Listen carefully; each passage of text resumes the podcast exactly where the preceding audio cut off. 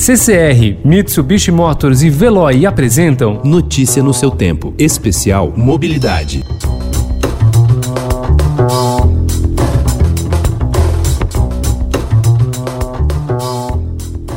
A pandemia de coronavírus reacendeu o debate sobre o deslocamento através de bicicletas. Bicycle, bicycle, bicycle. I want to ride my bicycle. I want to ride my.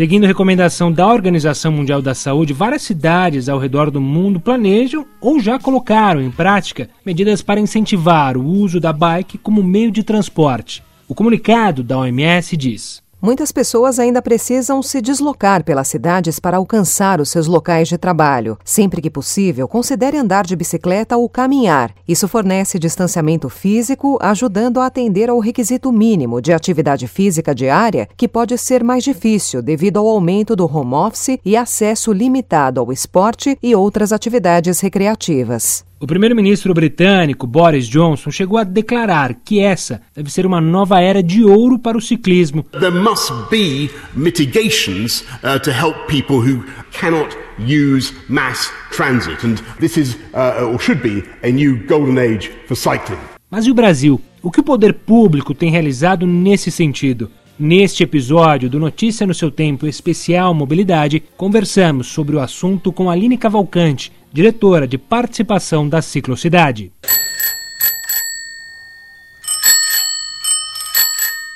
Aline afirma que outros países saíram à frente na condução de alternativas para o uso da bicicleta. Outros países têm demonstrado muito mais maturidade, muito mais coragem em implementar medidas que podem ser favoráveis não só na pandemia, mas também no pós-pandemia. Então, você tem, por exemplo, cidades no mundo que ampliaram suas malhas cicloviárias, criaram aí ciclofaixas emergenciais para ampliar o espaço não só para a bicicleta, mas também para o pedestre, incentivando aí mais, mais distanciamento social para as pessoas que usam as calçadas ou se aglomeram em pontos de ônibus.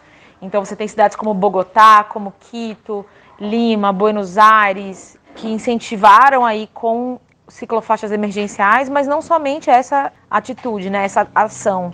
Mas você vê, por exemplo, o Reino Unido aí debatendo incentivos financeiros para que as pessoas comprem bicicleta, para que as pessoas reformem, consertem suas bicicletas. Então você vê o governo pagando para as pessoas usar a bicicleta. Você vê, por exemplo, ruas fechadas para carro e aberta para pessoas, transporte coletivo, pedestres e ciclistas. É, você vê várias cidades pelo mundo atuando nessa frente, o que demonstra aí não só a orientação da OMS, né?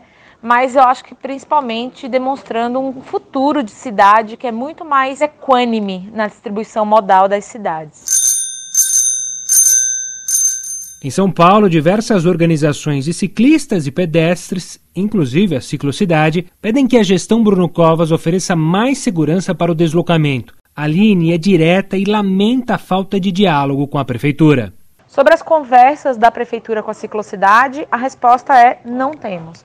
A gente mandou ofícios, a gente tem feito incidências aí, não só como ciclocidade, mas como conselho de transportes, do qual a gente faz parte na cadeira de ciclistas. Então, o próprio conselho de transportes também não é ouvido. Isso é muito grave. Em nota, a Secretaria Municipal de Mobilidade e Transportes de São Paulo informou que assinou na última quarta-feira um termo de cooperação com a empresa Uber para a operação da ciclofaixa de lazer na cidade aos domingos e feriados, inicialmente por um ano. Os 117 quilômetros de percurso devem começar a funcionar em 19 de julho. A secretaria disse também que mantém a execução do plano cicloviário lançado no fim de 2019, com a entrega de 119 quilômetros quilômetros de ciclofaixas e ciclovias requalificadas até o mês de maio, mas não comentou os pedidos feitos pela Ciclocidade e outras entidades. E se as solicitações feitas à Prefeitura de São Paulo fossem atendidas, será que haveria mais estímulo às pessoas usarem a bicicleta como meio de transporte? A diretora de participação da Ciclocidade não tem dúvida. Sim, a gente está falando de uma mudança cultural. Uma mudança cultural demora décadas. E a gente já vem passando por uma mudança cultural há muito tempo. E, e então as ciclovias que a gente tem hoje, os 400 quilômetros, a quantidade de ciclistas entregadores, de negócios relacionados à bicicleta,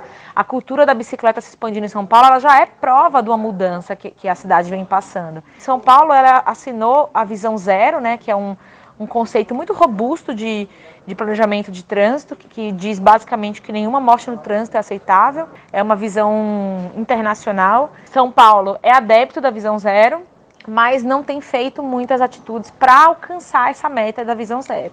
E um dos principais focos desse, desse programa internacional é a redução de velocidade.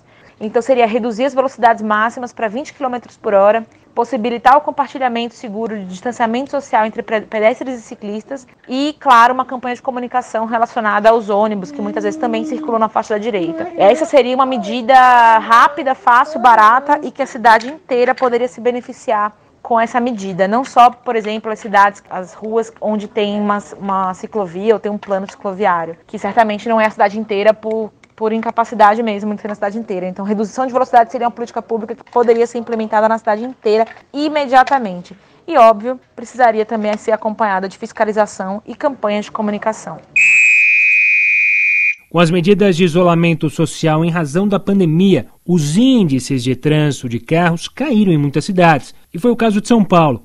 Ao contrário do que se imagina, esse novo cenário, por um lado, contribui para o deslocamento de ciclistas, mas por outro, compromete a segurança de quem pedala na capital por falta de fiscalização. Então você tem menos carro na rua, mas aí a gente tem um efeito colateral muito perverso que é o aumento das velocidades. Isso é uma coisa que deveria ser altamente combatida pelos governos brasileiros, porque além de tudo proporciona aí um aumento da ocupação dos leitos hospitalares, né, um aumento da probabilidade dos acidentes serem mais graves. E nesse momento super delicado, tudo que a gente deveria estar combatendo é aí a ocupação dos leitos do hospital e do, do sistema público por questões que não envolvem a, o coronavírus, que deveria ser o foco do combate das prefeituras. Então, tudo que aumenta o risco de ter aí incidentes, ocorrências e mortos deveria ser combatido. No Brasil, antes da pandemia, 60% dos leitos hospitalares públicos eram dedicados a ocorrências de trânsito né, a pessoas que sofreram acidentes em motos, em carros, pedestres atropelados. Ou seja, com menos gente circulando, a gente deveria também estar preocupado com ter menos acidentes de trânsito. Só que para isso é fundamental aí que, que continue a fiscalização, aumente a fiscalização e torne essa fiscalização mais efetiva na cidade inteira, não só nas regiões centrais e privilegiadas. O uso de máscara foi determinado pelo governo do estado de São Paulo. Aline Cavalcante, diretora de participação da Ciclocidade, entende que utilizar o item para pedalar está longe de ser confortável, mas alerta que é fundamental para evitar o contágio. Sim, máscaras são fundamentais, o ciclista tem que usar máscara. A gente sabe que é difícil respirar, a gente sabe que é muito complicado, especialmente para quem está fazendo entrega, porque muitas vezes está com equipamento de bicicleta que não é adequado, ou porque faz grandes deslocamentos na cidade, de muitos quilômetros. Então, realmente, pedalar de máscara não é nada confortável. É, mas infelizmente é o que a gente precisa manter aí como uma das medidas mais importantes para evitar o contágio. Saíram aí alguns estudos que relacionam também o uso da bicicleta e o corredor de rua com também um grande transmissor por causa das gotículas de suor, que muitas vezes podem ser transmitidos aí por muitos metros atrás do ciclista e do pedestre, né, do corredor. Então é fundamental manter a máscara com todas as orientações públicas que vêm sendo dadas para ter cuidado com o vedamento dela na boca e no nariz, com a manipulação dela, tudo isso se replica para o ciclista e para o pedestre, claro, mesmo sabendo que é super difícil de respirar com a máscara.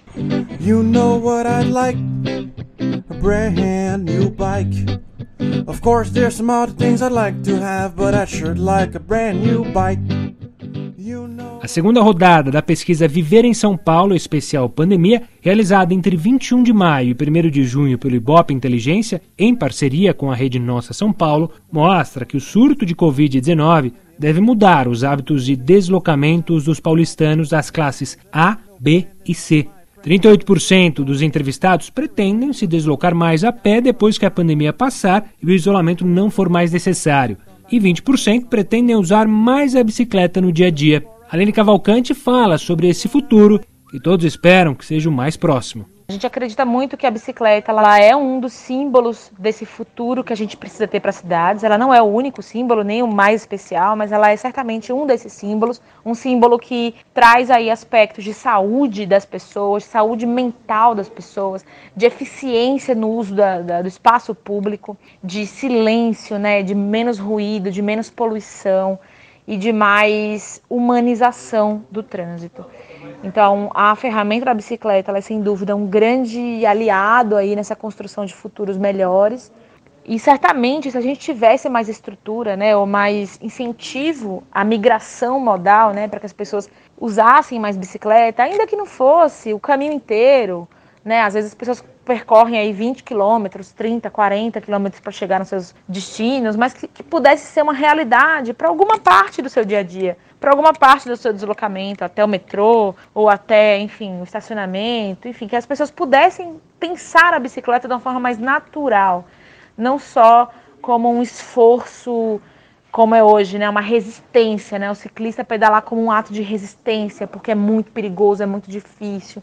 Então, é, a gente está querendo incentivar aí uma mudança modal na cidade, uma mudança de cultura, de paradigma, que a pessoa saia na rua, veja muitos ciclistas, muitos, muitas crianças, idosos usando a rua, né, cadeirantes, pessoas com deficiência, e a pessoa pense, poxa, estou numa cidade que ela é calma, adequada e segura.